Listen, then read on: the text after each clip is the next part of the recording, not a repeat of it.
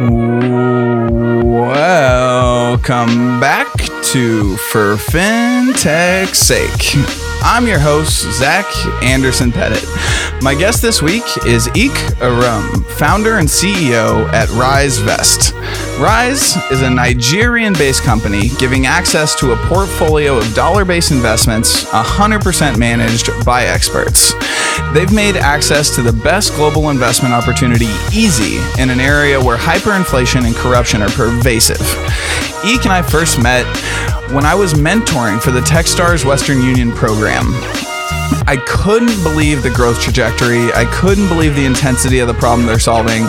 And I couldn't believe the quality of human that I met that was working on solving it. Without further ado, here's my conversation with the great and powerful Eke Urum. Let's start with how are you and where are you, my dude? Because you have been jumping all over the map. Yeah, I'm doing great. Uh, I'm actually wonderful. Um, I'm currently in Columbia, South Carolina.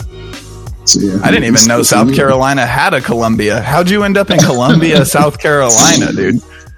Um, it was school. So I went to school, um, South Carolina State, uh, 40 minutes from here. Um, so shout out to any Bulldogs listening. And um, I went to school here, moved to Atlanta um, right after school for work, a few, um, just just under a year, and then moved back here because I was gonna work out of a Columbia office while doing my MBA the thing is, I ended up, you know, while I was still working, starting a company, and that kind of like slowly, weirdly just took off, and it was based out of Lagos. And so the whole MBA situation got canceled, um, and I ended up, you know, entering the startup world. So that was around 2017. So been in here since then, and I stayed here because it's it's cheap, it's easy, it's low cost, easy to live here and do whatever I do around the world. And so yeah, and I love it here. If the top reason that you're there is that it's cheap, I'm gonna have to uh, I'm gonna have to put on a hard sell to get your ass to Kansas City then because it's cheap. it's cheap, and we could be doing this in person right now. Imagine, you know imagine what? the world. That would be that would be great. And I have a cousin that that, that lived in Kansas. Um, I've always planned to visit her, so you know maybe maybe we actually will. You will see me out there. Yeah, I mean, sounds like sounds like somebody's not being a very good cousin. Sounds like we need to get you out here. yep, yep, gotta fix that. Yeah, sure.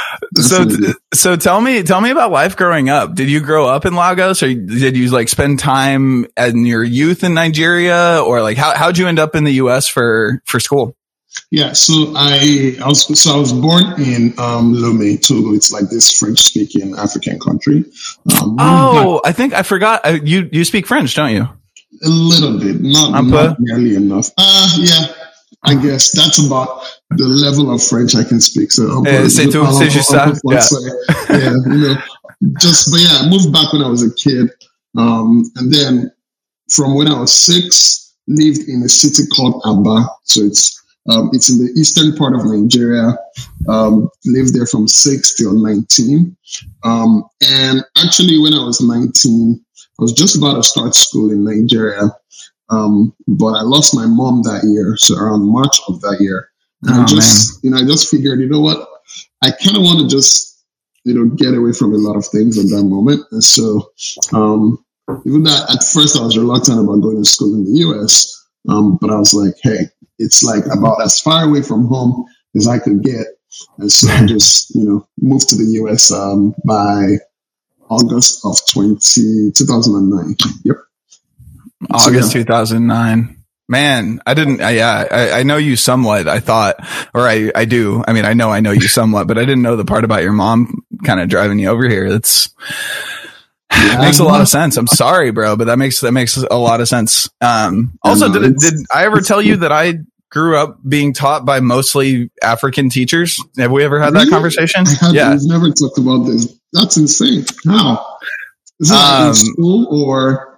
Yeah, this is very funny because so I grew up, I mean, I grew up in Kansas City. I've been here my whole life, but I actually like tell the story that my first startup was the school that I went to when I was growing up. So up until like second grade, I grew up in the hood and I went to a really bad school up until like second grade. And then this new school started called Academy Lafayette, which was hmm. supposed to be a French immersion school and it was, but it was, it was a startup, dude. Like I, I graduated with like nine kids in my class in eighth grade and I, I had li- like literally I had a Nigerian English teacher who barely spoke English. We, we learned everything in French. It was hilarious, man. It was in, in wow. retrospect, it was hilarious. Yeah. Now, I mean, now I find it funny. At that point, I was like, what is happening? Um, but yeah, dude, I've been, I've been speaking French since I was like six and most of the dialect, like the dialect that is most near and dear to my heart is, is African. I mean, African and Canadian for the most part. But like, if you drop me in Paris, it, ta- it takes me a minute, but yeah, yeah. So we have, we have weird shit in common. I know, right? That's interesting. I would have never predicted that. Like right in the middle of Kansas. Um, but yeah, no, that's that's dope. That's dope. Huh. It was it was a weird experience, dude, and it, it makes you realize the differences in culture. Like, uh, you know, I was a little shithead that didn't value my education, and I had a number of African teachers that would remind me, like, you know, you're fucking lucky to be here. Take advantage of this, yeah, and exactly. yeah. Have you ever had opportunity to make use of French as an adult? I mean, no. Not, I don't, I, I, think it's one of the least utilitarian, uh, languages that exist. Like it's English and then Spanish. You know, you know what? Outside of America, outside of the US, um, so parts of Canada, the yeah. Europe and, and Africa, French would be amazing. Like I wish, I'm, I need to work on my French because, you know, it's almost an even split between English speaking African countries and French speaking African countries. But in the US, it's pretty much like there's no use for it.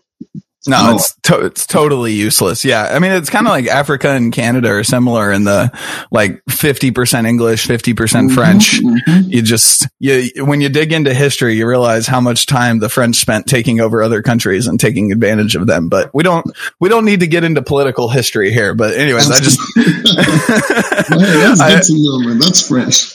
Yeah, it's a, it's a small world, man. I, I still remember one of my, uh, I think it was like third grade. I had an African teacher who was from Cameroon Mm-hmm. and it was his first year in the US. And I, as you know, you've known me long enough to know that I was probably a pain in the ass during school. Yep, and yeah, exactly. He actually broke my desk. He like slammed Ooh, my mm. desk so hard with his fist that the desk broke. And that, I mean, wow. it was, it's a very visceral memory that I have. But anyways, wow we move on. We move on. Okay. So you got to the US and then what, like, where did this entrepreneurial bug come from? Cause you've been a founder a couple times. You just like fall backwards into it or is it something you always knew you wanted to do? Oh yeah. I, I definitely always knew I was going to be um, a founder, an entrepreneur. Um, I wasn't sure what the, the, the business would be about. Um, I think it comes from my dad. Um, so actually, not just him. I think my family as a whole, um, we we've always been like entrepreneurs. My my granddad, my dad, uh, my uncles, my brothers. Uh, many of us, you know, you know, you do formal education, get a job for a few years, and it's almost either you come back and work for like the family business or you like start something of your own. So it was always there in the back of my head, right? And growing up, I was mm. always close to my dad, spent time with him at the office, always talked to him about business, and he taught me a lot of things. Um, and and so when when I came over here, um, I always knew that you know what, I'm going to work for a few years. I'm going to think about what I, what what kind of business I want to start. Uh, and so when the opportunity eventually came around, it was like, oh yeah, let's let's go for it. So yeah, it was always going to happen. Always. That is that is is that is that a rare thing culturally in in Africa? Because I mean, that's like that is a not a thing you hear from most Americans. Like even if their parent was like you know most Americans like if their parent was an entrepreneur, either yeah. I guess maybe some people go the direction you went, but most American children are like fuck you, dad, or, you know, whatever, and go the other direction, right? Like they, they're like, ah, my dad was a businessman. I'm going to go into the Peace Corps or something like that. So, is, you know, was that a, like a cultural thing in Africa where there's just like this kind of entrepreneurial spirit throughout, or do you think that's kind of rare? I know, I think, I think it's common enough. Um, I think it's common enough, especially from, um, the part of the country where I'm from. So you, Nigeria is, is one of those places where um, different parts of the country um, have like different cultures, different languages, and so there are certain yeah. things that are unique to each of them. And so, in my part of the country, it's almost like a cliche that you know you're gonna do something business related at some point, right? It's it's very common. It's woven into like we're very entrepreneurial as a culture. Um, there's there's this thing. So I'm I'm Igbo. So if you if you know anything about the specific um, ethnicities in Nigeria. I don't expect a lot of people to, but Igbo people. Yeah, have, please, please explain. I even if I maybe know one percent of it, I'm sure the average listener is totally unaware. All right, so so Nigeria is split around like say almost 200 different ethnic groups. Right. Wow. Um, okay. And which, yeah, which most of the time makes for a very chaotic environment. Um, but like they have like the three or four like larger ones um, so the, the Yoruba, the Hausas, the Igbos, um, and then the, the, there's Edo, um, there's a handful of others, right? But these, these guys are like the big population wise, they're the big. So the Igbos have, um, what they call like the Igbo apprenticeship system. So as part of our culture, you, you have, it's, it, it almost works like a startup accelerator, startup incubator model right? Where you, you have someone that starts a business and then he, he basically goes back and picks younger people either from his extended family or, you know, from his town or, you know, people he just knows from within his network somewhere who are still young and upcoming. And he trains them in his business so they work under him for years. And during those times, almost like he gets free labor for those years. Um, but he's, he, they're basically apprentices and they're learning the yeah. business. And after like six, seven years, they learn different parts of the business. They start, as they get older, they start to represent the company in like different meetings or travel to go and do some business for on behalf of their, their patron, right? And then by the time they, they do six years, the patron then is obligated to then give them startup capital um, to then set up their own business and get it running and then go pick up some some younger people and then train them again. So it's like this chain reaction and there's a whole lot of like cultural elements to it. It's quite embedded into like the, the fabric of like where i'm from so my dad like growing up we had like people living in our house who were learning my dad's business um, trying to figure out how it works. And now majority of them are doing that same business in like different locations all over like Africa. So, um, and many of, like many of them I keep in touch with even until today. And so when they graduate from this program, like, you know, my dad had to like give them money to start their own and do the same. So it's, it makes it, it makes for a very, um, business oriented culture. And so it wasn't a shock, you know, that a lot of us um, grow up and you know we want to start companies or want to do something entrepreneurial. It's it's low key expected right? So it's not common everywhere um, around Nigeria. So in the northern parts they're more conservative you know get a fixed government job or mm. get a get a get a job with a blue chip company and just you know do years at a company there for but but in my part of the in my part of the country and in Lagos where there's a lot of younger people um, entrepreneurship is is pretty pretty common that's really interesting, man. That sounds like a, a perfect storm for a, your perfect storm or perfect recipe or something for just like churning out entrepreneurs. So from, from, from that, like, I guess the next kind of piece of it to put the puzzle together is the Nigerian economy. And it seems like a lot of your, I mean, it seems like your whole life is based around trying to find solutions for Nigerians, but without having to experience maybe some of the folly of the Nigerian economy. So t- tell me about like why, like even buy coins back to, you know, your, your earlier days. Mm-hmm. We'll lay down kind of the, the Nigerian economy. Why is it the way it is? Like, is, is hyperinflation the biggest issue? Like what's, what's the yeah. situation there?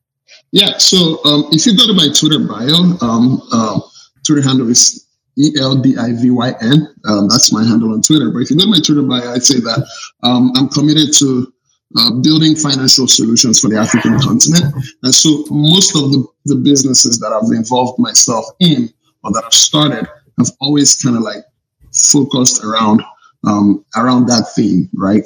And so the the the big the big issues that we've identified that we're trying to tackle Um, one of them is so something you've pointed out, which is um, inflation, right? So inflation in Nigeria um, averages between 12 to 17 percent. Sometimes it goes even higher than that. Um, so right now it's been on a, it's been on an upswing for like a while. So I think it, it, it's approaching 19% now. And so for, oh. for the average person in America, you haven't seen inflation above like double digit inflation since like maybe the 70s, right? Or, or, or early 80s. But even then, it was never as sustained as what you see in Nigeria. But yeah, it, we've had double digit inflation for ever. And, and what, what that does is that it makes it very difficult to do long term anything around finances, whether it's long term. You know, imagine um, you're, you have a loan and, and your loan has to be priced factoring in 17% inflation rate. That means that cost of capital is always like above 20 something percent for anything you want to do.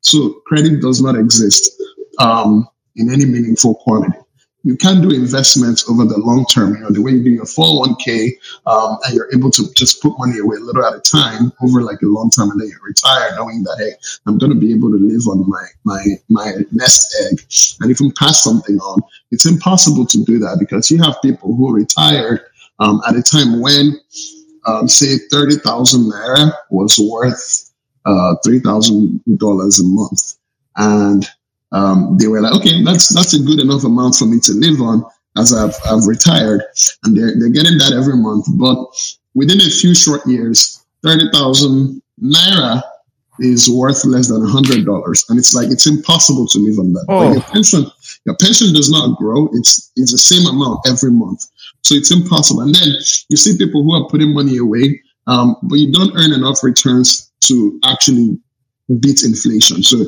um, how what kind of investment is going to give you double digits, um, 20% and above return every single year throughout your investment horizon, um, so that you can stay above this inflation issue? You can't, right? So, um, that's one of the big problems that that um, we we try to solve with uh, my both my previous and the current company. So we started Bitcoins because we're like, well, um, we had me and my co-founders, we had like related but slightly different motivations. But for, for the, the unifying factor was that we need to give people access to dollar denominated investments. Um, which means that because dollar denominated investments means that one, you escape the high inflation rate. Um, the local currency is kind of um, pegged to the dollar, which means that if it's losing value, the dollar tends to gain value against our local currency. And if your investments are in dollars, um, then they will hold their value better. The inflation rate is lower. Um, but then, you know, we're like the best place to generate long-term investment returns in dollars is in the US. Um, but then we have to have people in Africa or people in Nigeria uh, moving funds into like US assets. And um, you bump into some capital controls. Um, so that's another issue that we have where you're not able to move money where you want in the world. You know, you have to like fill out a form and say, Hey, I want to get access to, I want to send money to the US for so and so reasons. And then the central bank has to either approve that or um, say no to that. So imagine the US Fed had to approve if you wanted to wire money to, to France. And they tell you, well, you know what, Zach, we don't think this is a legitimate use of our scarce foreign currencies. And so we're not going to allow you to send this money out. You know, so this this kind of situations and and cryptocurrency was like the perfect solution for that, right? And so we said, hey, we're going to build an exchange that allows people to access um, move value anywhere they want to in the world, which will allow us to, to, to bring their money into the US or anywhere else that want to invest. And so when we solved that problem, which it took off like a bandit, I mean, it was just doing great. Um, but we realized that cryptocurrency were not um, stable enough for the kind of long-term investments that people need. So there's there's mm. like a small segment of the population who are who are okay, you know, speculating on crypto and making money in the short term. But there's a huge segment of the population who just need something that is stable, consistent, and long term. And crypto was not very good for that. And so we started uh, my current company, RiseVest, to essentially build out a dollar denominated portfolio of traditional investments, stocks, real estate, fixed income, those basic things. I'll get, get you consistent returns annually um, but it's denominated in dollars, which will allow anybody to be able to do your 401k type retirement, uh, do targeted long term investments, and so on and so forth. Which is, you know, that's what we're currently doing. Um, so yeah, that's that's really the the journey around um, startups for me. It's always been um, we have a lot of problems um, um, across the continent, and rather than just um, build stuff because it's cool, we want to build stuff because it solves really fundamental problems for the people that live there. Um, and, and, and, you know, we also know that it's going to allow us to build like really huge, um, impactful companies doing that. And so those are kind of like the two drivers, that, that, that, that's gotten me to, to, to this point with startups.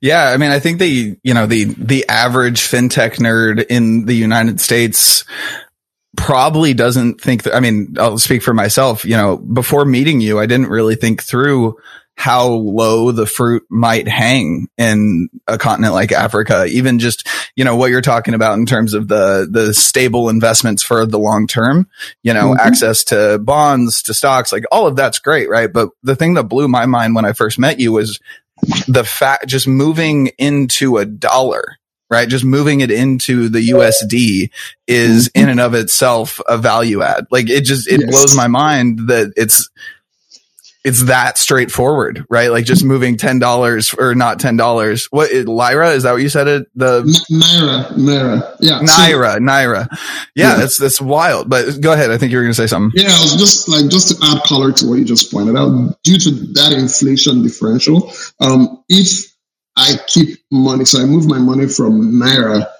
into dollars. Like I don't even have to earn returns and it's just sitting there in dollars. In five years time, um, I'm going to have more money than if I had put that Naira into a Naira investment and earned returns, right? It's, it's just, sitting in dollars over a five year period beats a whole lot of Naira investments, right? Because inflation is so high that um, it can't keep up the, the, the loss of value in the naira can can't even be fixed by generating your investment returns in naira. So a lot of people, a lot of people just put money in dollar dollar uh, dollar denominated accounts and just leave it there because it's better than it's better than even trying to invest it in naira.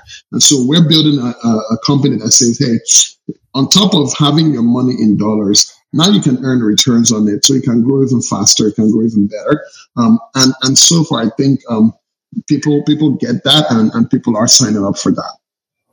Yeah, I mean it, that was the thing that blew my mind when we first met was the the people signing up for that piece that you just uh, just kind of mentioned. Not that people were signing up for it, but the pace mm-hmm. at which people were signing up for it. So talk to me a little bit about that. Like, let's share so as much as you're open to sharing some of the user right. growth, like I couldn't believe, I still can't believe how fast you all are growing. Like how long did it take you to get to your first thousand, your first, you know, 10k, et cetera, et cetera? Tell me that story. Yeah. So we, we put out the, the product. It was a beta, um, ending of 2019, December of 2019. Um, and then we launched, so we had about 3,000 people in our beta. And then we launched um, publicly in January of 2020 and we were able to hit within so went from 3000 to 70,000 um, in less than in about eight months. Um, and, and yeah, you just it, said it seven, seven zero seven zero, right? Not seventeen, yeah, but seventy thousand. Seven zero, yeah, seven zero. Um, and that's a growth rate, my friend.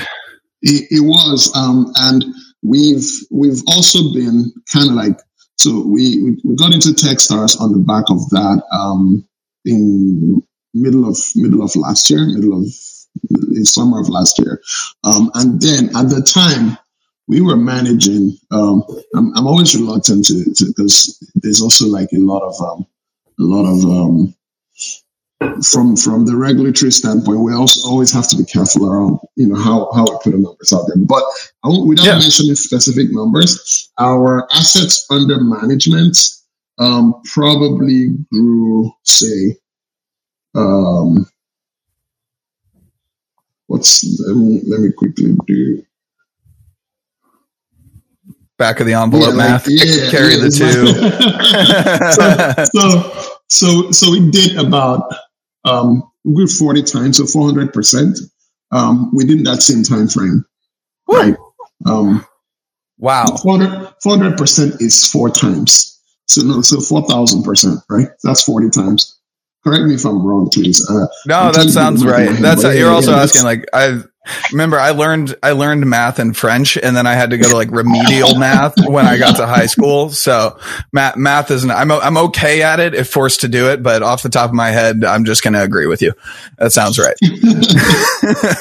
yeah, so, but that's so, bonkers, um, man. Yeah, we agree at 4,000%. That's 40 times the, the assets under management. And yeah, we, even though we've not done, and this is all like organic, like this is, we've not really been spending money on Google ads and all of that because again, we, we launched with, uh, with our initial product and then we had to like redesign it from ground up um, towards the ending of last year you know based on all the feedback that we've got from users and and when we then launched the second version of our app um, you know, the reception for that was even, you know, even better than the, first, the, the first one. So even now, um, we, we, we've not started doing like a lot of paid marketing and all, but even though we, we, we plan to start doing that because we just closed that seed round and um, we're going to start um, put put some money behind our marketing. Um, but yeah, all of the growth that we've experienced so far has been you know organic word of mouth and just you know family and friends are like the biggest source of new subscribers. I mean, that just speaks to the speaks to the power of the pain point, right? Like, if if you're going from three thousand to seventy thousand users in eight months, clearly there is an issue that you are solving that is adding value to people's lives. I mean, that's just, especially like you know, I mean, in the U.S., B 2 C is like almost this this redheaded stepchild. You know, B 2 C is mm-hmm. is hard. B 2 C is something that generally venture capitalists are going to run away from, and you know, unless they're truly visionaries and like really convicted about something. But that's uh, w- without putting any dollars or naira or anything behind it. That's just I don't know. It's just unheard of. And that's even, that's even more. I mean, you and I met during the Techstars program and it yes. sounds like, it sounds like the, the hockey stick growth has just continued since then. Yeah. So it's when we, when, from when we did Techstars, uh, when we finished Techstars in October last year, to now, um, we probably have tri- more than tripled um, the the assets under management. Right. God. So yeah, so, it's still growing. Yeah, that's unbelievable. The other thing that really blew my mind about it was uh, the fundraising trajectory. So, how much at the point when we talked last year? How much had you had you raised by that at that point? Uh, we had already, only raised about two hundred thousand um, in pre-seed. Whoo! Two hundred thousand dollars gets you. Yes. these are these yeah. are not these are not American B two C numbers. These are these are unheard of B two C numbers. How much was yeah. the seed round? How and uh, um, congrats um, on that, by the way. Can can you tell me?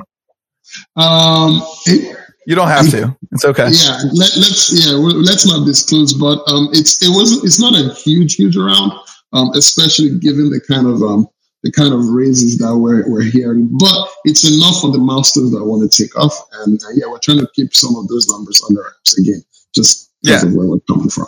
yeah. No worries, man. No worries. And it's also, I mean, it's not an apples to apples comparison, right? Like even when you're talking right. about AUM, like AUM in the US is, you know, you get one one Google engineer that recently vested all their shares and left Google. oh yeah. You know, and you you you increase you increase AUM pretty significantly, but what mm-hmm. you're going after and solving is like, you know, actually not that Google engineers are not humans, um, but is a real human need, right? I think it's, right. we often forget that being born in the US, you're like kind of, kind of born on third base and like Man, the ball's already hit and you can just like walk home. I'm telling you, listen, every single day, and just just every single day, um, there, there's always one or two reasons for either myself or someone on my team to be like, man, thank God for America. Man, Americans have it so great. Um, but but um, we, that's that's where we're trying to we're trying to give um, people who traditionally might not have this kind of access. We're trying to make it possible for them to also enjoy some of the some of those benefits and and it's it's been a really exciting. I remember when we are starting, someone was like, "Hey, you know, this is not a product that um, is how do I put it? You you, it's not just about oh here we're making money for people. It's also the people that we're making this money for. So am I making money for people who are already like well off and have all the resources that they have at their disposal. But what we're seeing is everyday people, you know, everyday young, young, young middle class, you know, starting, starting their work life, starting their, their professional life, thinking about where do I put my money, you know, how do I grow my money given the environment, um, or people who are watching inflation hit their paycheck, and then they're saying, okay, well, if I put it here, um, it at least holds holds enough of its value, and so there's that um, beyond the numbers and beyond the AUM, there's that um, quality that hey, these are um, we're actually having a real impact um, and, and making thing, making a real difference um, to this set of people that traditionally have never had something like this. And so that's like the extra reward on top of everything else. Yeah, I mean it's it's you know I think I think a lot of people in the industry are like I get out of bed every day to help people and you know like think you know think generally that you know things are we're doing good things for the world right like they're mm-hmm. uh, Ohad Samet comes to mind that runs a company called TrueAccord. Uh, and they're like the, you know, the friendly debt collector. Like I know Ohad gets out of bed. I mean, he's in Sweden. So I don't, his time frame is weird, but gets out of bed in midday or whatever since he works Pacific time. Uh, and, you know, to, to do good for the world. Like I really, and like he's one of those people that I really believe that about and it's because I know him and it's because I know the business, but it's, it's like so clear to me getting to know you, why you get out of bed every day and why you do this. And mm-hmm. I can't even imagine, dude, if I were you, I would probably be like, I mean, some of the stories you've already told me have gotten me close to tears, but I would be probably like crying, like, oh my God, we actually like, you're getting people out of poverty, man. You're changing people's lives. That has to, that does happen. Like, so it's, it's our mission statement is that, hey, like we, our goal is to be um, the most in, impactful um, fintech company in our space. And the way we want to do that is to connect our users to the best wealth creating opportunities in the world. Because um, back back in Nigeria, back in, in Africa as a whole, um, there's there's such a scarcity of like wealth creating opportunities for the average young person. And yeah, like I've had I've had uh, messages like like what you're talking about, you know, being moved almost to tears. You know, there was there was a lady that, that sent us a message last year, and you know, last year was very rocky, right? So the, the beginning of the year, the stock market was going crazy because of all the lockdowns, and then you know, people a lot of things were going on with the pandemic, and people were losing incomes and everything, and it was so you know, it was so difficult. It was so tough, even for my team, um, everyone around. Um, I mean, the whole world, really. And so you you get these bright spots where you know this lady sends us a message. It was like, you know, with all the craziness that has happened this year, uh, being 2020, um, that Rise was one of the best things to happen to her because you know we at least got her financially through one of the toughest years she's she's been through and was able to keep things together partly because she was using Rise throughout the year. And so um, you get a message like that, and you remember it, you know, during the moments when a whole lot of things aren't going perfectly. Um, and you remember, oh man, there, there's a lot of impact that we've already created and we're just getting started. And so it just kind of puts more gas in your engine and, and just keeps you going. Yeah, I mean, I'm I'm sitting over here in Kansas City, and you give me goosebumps, man. Like, gets me excited. This is super random, but are you a UFC fan at all?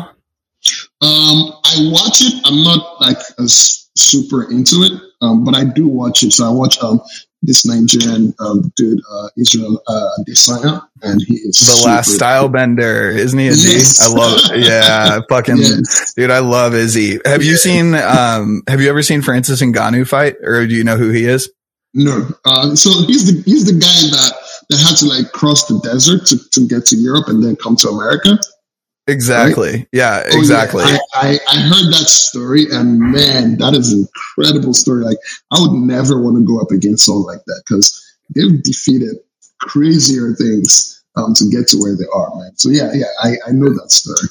Yeah, man. He he worked at a in a sand mine growing up, like literally just scooping sand and putting it into trucks. And uh, yeah, I mean, this is not a you know, it's not it's not a fight podcast, but uh, I just I think about Francis Ngannou and just seeing what an inspiration he is. Because I mean, Israel Adesanya, yeah, he's you know from Nigeria, but like by way yeah, of New Zealand, right? New so he's right, yeah. exactly. So yeah, he's Nigerian for sure, but like hit like I think more of like Kamaru Usman, the Nigerian Nightmare, Mm-hmm, or you know, but Francis specifically, you remind me of him because of.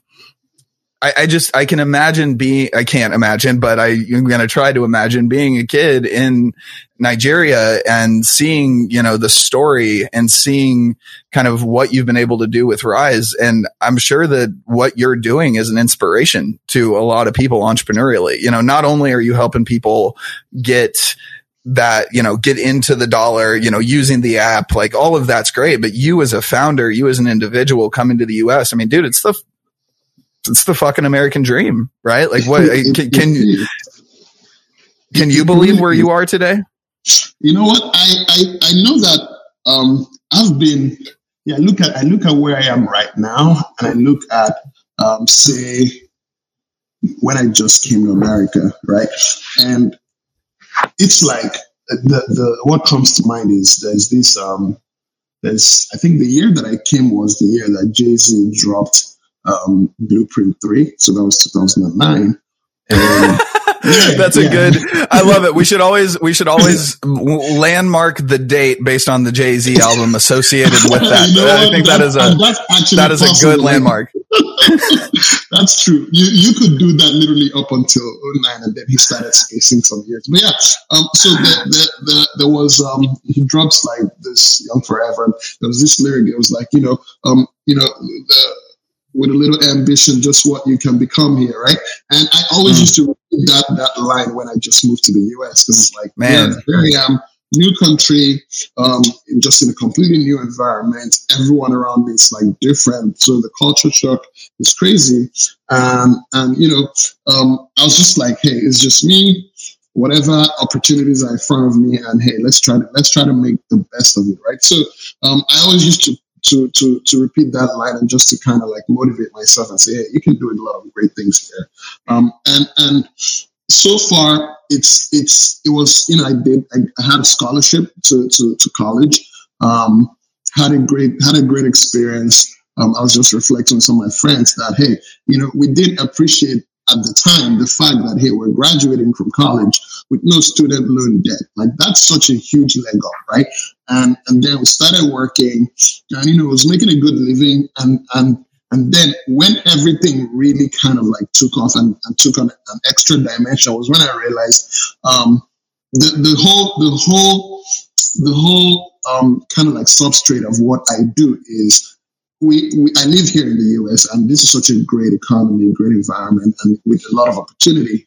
And there's a whole lot of people at home who are not able to to get access to some of the things that we get access to by being here. And if there was just a good enough way, a good enough way to give them access to some of that, that would, you know, some of the opportunities here, they can take advantage of it, even without having to be here. That's like the the the background layer, the the what's under all of the thought process behind what I'm doing. It's just um, I'm here and I've benefited from. I've been super lucky and super blessed to um, get access to some of the things that I have here. And not everybody can physically come here, but the internet and technology um, has made it possible for people to get access to some of these opportunities, even though physically they're not here. And so that that's um, it's partly it's it's work, um, but it's also partly just um, like extending the same or trying to extend some of the things that I've I've benefited um, to a whole new set of people, and hopefully that that that also proves to be transformational for them as well. Right. So um, I, I moved back and just to to kind of think through um, the point you made about watching people um, growing up. Um, I'm going to be the first to admit that I probably was a little bit privileged, um, and so I kind of just like I went the school that I the the primary school the elementary school that I went to in Nigeria was owned by an American um, and the system that they used was a lot different. There was a lot of things that I just took for granted, like oh yeah, of course, like you know you're supposed to have a car um, or you know travel or whatever.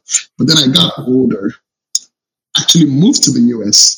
And then started interacting with people who are still in Nigeria. And as I started learning more about the country that I left as a kid, um, it became so apparent that there was so much that I that I had experienced that was not the norm at all. Like the average person out there is not living like this. And and then when you come and when you look around at how people live here, like owning a car at 16 is considered normal. Um, or at least not normal, but at least it's it's not outrageous, not crazy. Um, the, the the things that people are able to do here, the opportunities that they're able to, and then you just look back at what's going on down there. You're like, man, um, it doesn't. We we can't just allow. We can't just say, well, you know what? It's Nigeria, it's Africa. Um, there's nothing we can do about it.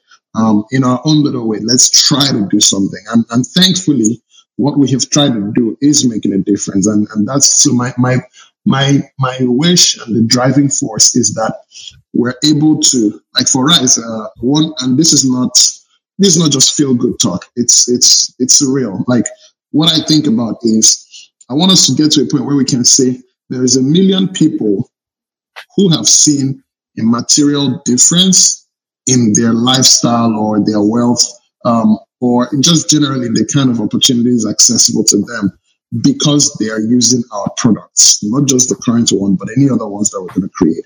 That's that's like a real driving force. I mean, I think that's what makes that's what makes it approachable though, right? Like that, like kind of coming back to the Francis and Ngannou thing, like yes. not, I don't know if you've ever seen him, but you know, not, not everyone can be that, right? Six foot eight, natural 280 pounds and like just, just a jaw of steel, you know, that's like one in a million people, maybe yeah. probably more like yeah. one in a billion. Uh, but what you're doing, right? I mean, yeah, you're a generally gifted guy. You're smart. You have, you know, a lot of stuff going for you, but you're also, I mean, you're not, you know, you're, you're an average yeah, human at the yeah. end of the day, right? Yeah. Yes. And you've accomplished a lot, man. So that's, that's what I think is most inspiring about it is like, it's, it's Absolutely. like for me, you know, like I, when I grew up, like most of, most of the kids that I grew up around until I was probably like 12 or 13, like really the only sense of potential success that they had in their lives was basketball or football, right? Like you, you had to play a sport to get out of the neighborhood. That was really it. And to have, to have entrepreneurs in that world to s- just see people succeeding and having a role model, even if it's not exactly what you want to do. I mean, it's a huge deal you know, Absolutely. and a lot of those, a lot of those kids now are in jail or dead or, you know, a lot of different shitty situations. And I'm very lucky to be where I am, but I just, I, I can imagine a number of African children, you know, a, a year or two from now, if the current, you know, with the current growth rate can continuing, a million isn't probably that far off. Uh, just being inspired and starting something based on what you're doing. It's, Man, it's a beautiful be, thing. That would be, that would be so amazing. And hey, you, you are, and we, we've talked a little bit about how you've you know how you've, you've kind of moved with your career but i don't think uh, we we talked a lot about like growing up and how you got started so um, maybe i don't know maybe next podcast i should interview you or i don't know but i, I definitely, I definitely want to learn more about that because uh, well you're you're allowed you're allowed to ask me questions man that's the i would say that's let, one let, of the things about for fintech's sake what, which part? let me Just hear how thing? you were able to. Yeah. So how were you able to go from however you started out to like landing in tech? Because you've done like I'm super impressed. For instance, like you've done some things with brokerage um, and trying to like build like tech into a very traditional sector. Like I had to come to you for like ideas, and you were like, "Oh yeah, we did this this way," and then you did bond, and, and and I don't know. So tell me how you even got started into into tech world. Yeah, I mean, dude, honestly, I got lucky is the fast version. Um, I, and listeners will know portions of this story, but I, I very much don't mind, you know, ans- answering the question and hopefully it's not too, uh, too redundant, but it started with anger, basically. When I was a kid, it was less that I wanted to get into technology. It was more that I living in Kansas City, it's the payday loan kind of capital of the United States, right? So mm-hmm. you, you, can throw a rock and hit a check cashing place, throw a rock, hit a payday lender, right? Like it's just very, very, very poor actors in pretty much every direction. And especially in the neighborhood I grew up in, there was, you know, food stamps was just kind of a standard thing. Like a lot of these, a lot of these things that, you know, are wonderful pieces of the American economy. It's it, so good that we have the safety net, but you also see people get taken advantage of, right? Mm-hmm. And then when I got to college, I ended up doing an internship uh, at an investment. Fuck it, people know at this point Merrill Lynch, and I really like. I really enjoyed it. I thought I wanted to spend the rest of my life in finance and then I learned about the difference between a broker dealer and a fiduciary mm-hmm. and kind of the ability to, you know, as you're very familiar, the ability to take that fiduciary hat off, sell somebody mm-hmm. an annuity with the broker dealer hat, then put the fiduciary hat back on. You know, yep, exactly, exactly. It's kind of a, it's all, it's, yeah, it's comical at this point. We, we laugh to keep from crying kind of a thing, but just all mm-hmm. of that, dude, just pissed me off, man. I was so angry and I couldn't believe, like, I didn't want to help, you know, like the, I, I love the Chiefs as an example. And one of the wealth managers that I was working close to at Merrill was managing some of the money for the family that owns the Chiefs.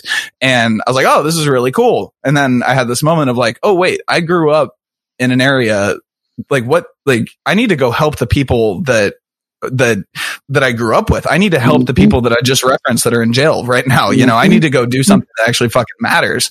And I realized that like helping the rich get richer is definitely not that. Yep.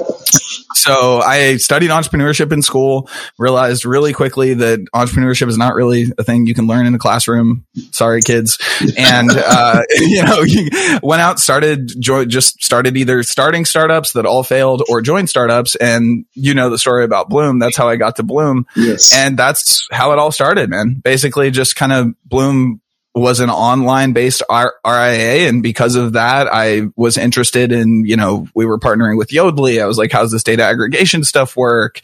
And it just kind of spiraled from there. And I don't know. I mean, for me, I think just like anger, ang- anger is a really good motivator if put to it use correctly. Is. You know? It absolutely is. Well, yeah. Okay. So you see that, that story is not that much uh, different from, from again, some of the experience that, that also got me here. Um, but it is though, right? Like, it, yeah, the, there is overlap, right? Like, I yes. think that's why you and I were able to get along so well. I mean, dude, what did we spend like 10 minutes during Techstars? And like, right. you know, yeah, I fell, I fell in love with you, dude. I would, I would have proposed at that moment. Like, yeah. but that's, that's no, why, I, yeah, no, I, I mean it too, man. I mean it too. And I think that's why, that you sometimes you can just meet somebody 10 minutes in and you're like okay there's a brotherhood here or you know there's a mm-hmm. there's a kinship here i feel that way with a lot of different people that i meet and i don't feel that way with a lot of different people that i meet but mm-hmm. but there's a fucking difference right like gr- being just being born in the hood in the united states still from my perspective feels like you're on third base. You know, I mean, maybe it's second base or something, but just the, the infrastructure that we have in the US, the American dream is a lot more achievable than if you grow up in Africa and you have to figure your way over here. Right. So yeah. I, I do agree. We have a lot in common, but also, bro, like what, what you've done to get to where you are is it's, it's inspiring, man. I really mean it. Yeah, man, I, I appreciate that, man. I really do appreciate that. Um, and I, I, definitely look forward to um, the, the, next few years. I mean, you've been you've been a huge resource in terms of just um, bouncing questions off, like intro me to people. Uh, I can I can talk about some of the some of the but knowing where we're going, and and one of the things I always say is um, there's there's change that needs to happen on both sides. So um, just to um, there's a, this, the US system, especially the financial system, which is where we're playing, um, is not yet at that point where it's very, um, it's it's a very good fit for trying to build like an international uh, access or audience on top of it, right? And so a lot of things are built for okay, well, this is US only and this is US only, and so we we've had to figure out how do we um, how do we try to like customize um, some of the things that are designed for the US market, but put it in a way that it's usable for people who might not exactly um, be um, in the US themselves, right? And so um, there, has been a lot of times when I had to come and say, hey, you know, hey Zach, I'm trying to do A, B, C, and and and they're like, oh, you know, talk to, talk to this guy. Um, one just happened like a couple of weeks ago. I'm trying not to mention the names on the call, but um, things like that. um, um, the point I'm trying to make is you do need.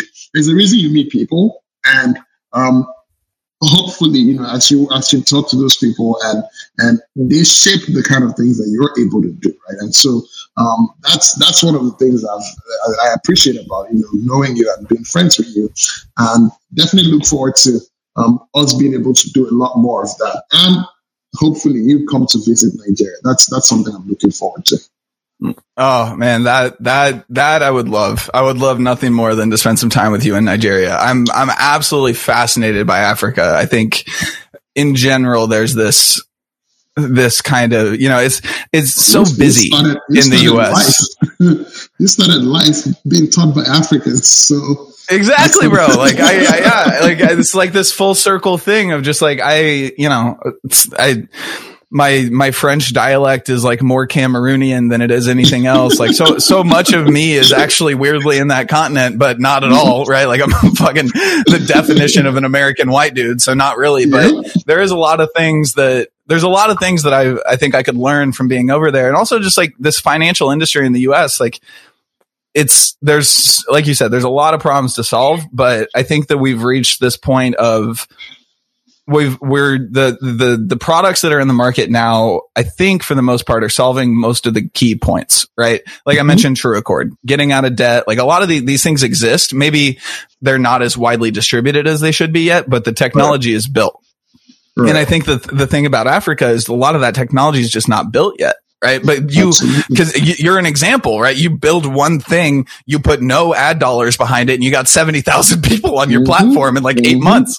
Mm-hmm. I mean, the fruit hangs low, dude. I mean, it sounds like you just walk around, pick it up off the ground, take a bite, put it back down. Like, I, I gotta experience this, man. So, anyways, I know, I know we're kind of coming up on time here soon. I could talk to you for hours and hours, but give me a little bit of like what the future holds for Rise. Um, what, you know, are you going to be hiring soon? Soon, how much of the business is going to be in, you know, built in Nigeria versus built here. T- tell me, yeah. tell me the story. What's what's the so, future hold? So we we've actually added like a bunch of people to the team. So um, we we've we've hired like the core team that is going to drive the next few um, months to at least a year plus of of, of what we are trying to achieve.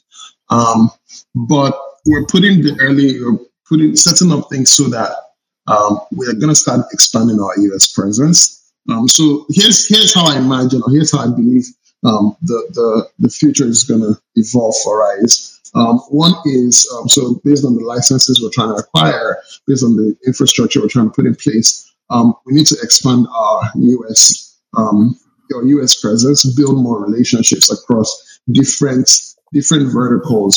so banks, banks, investment brokers, um, and, and, and all of that. Um, and that's that's one side of it.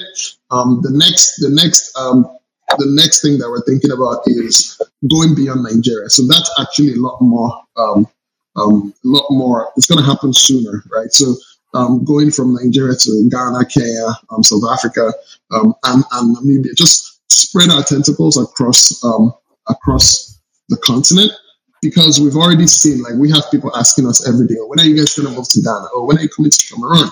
When are you coming to Kenya? And we're like, you know, we kind of have to take we don't have enough capital to go after all of the opportunities, which which means that uh, we, are going to try to go into Nigeria and try to like spend some money and build build out our distribution locally, and then we're going to start thinking about how to move across the continent.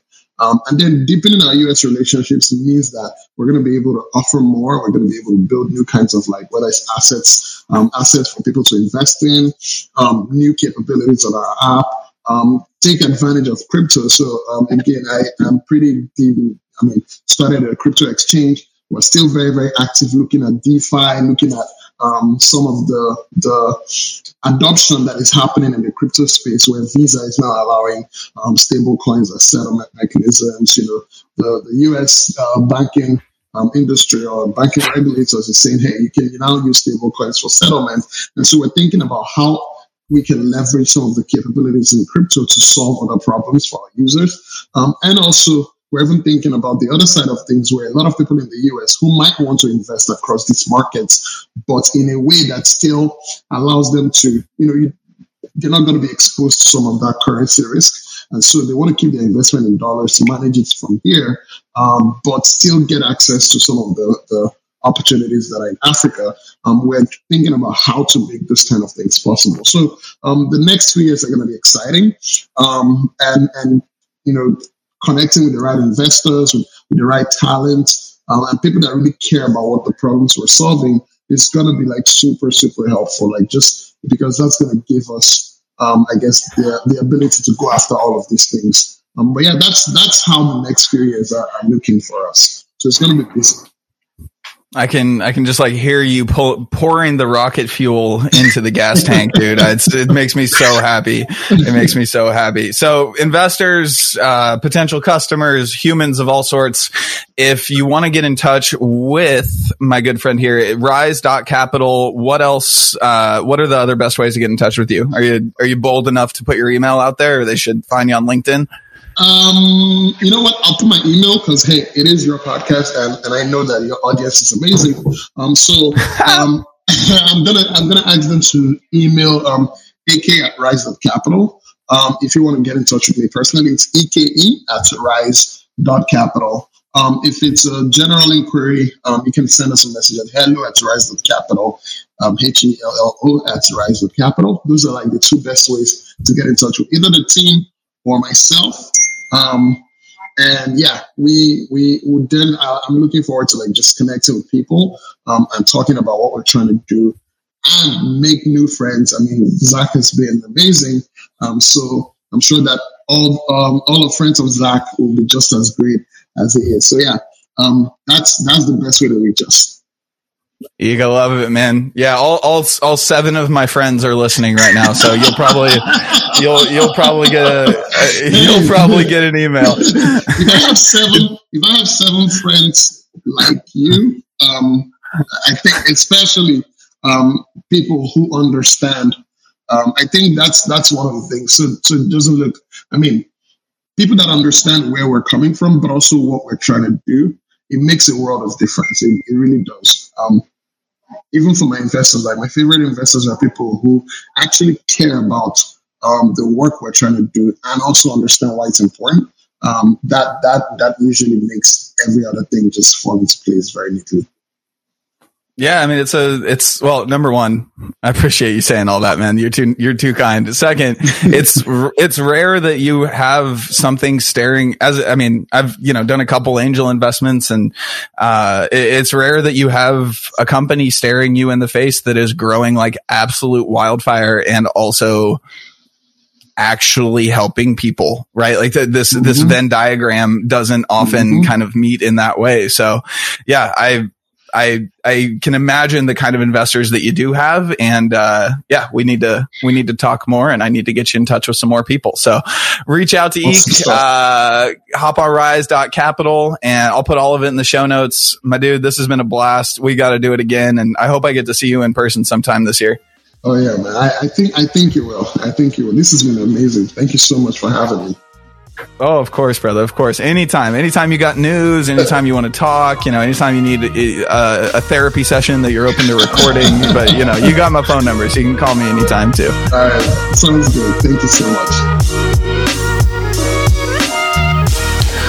I hope you enjoyed this episode of For FinTech's Sake with Eke at RiseVest.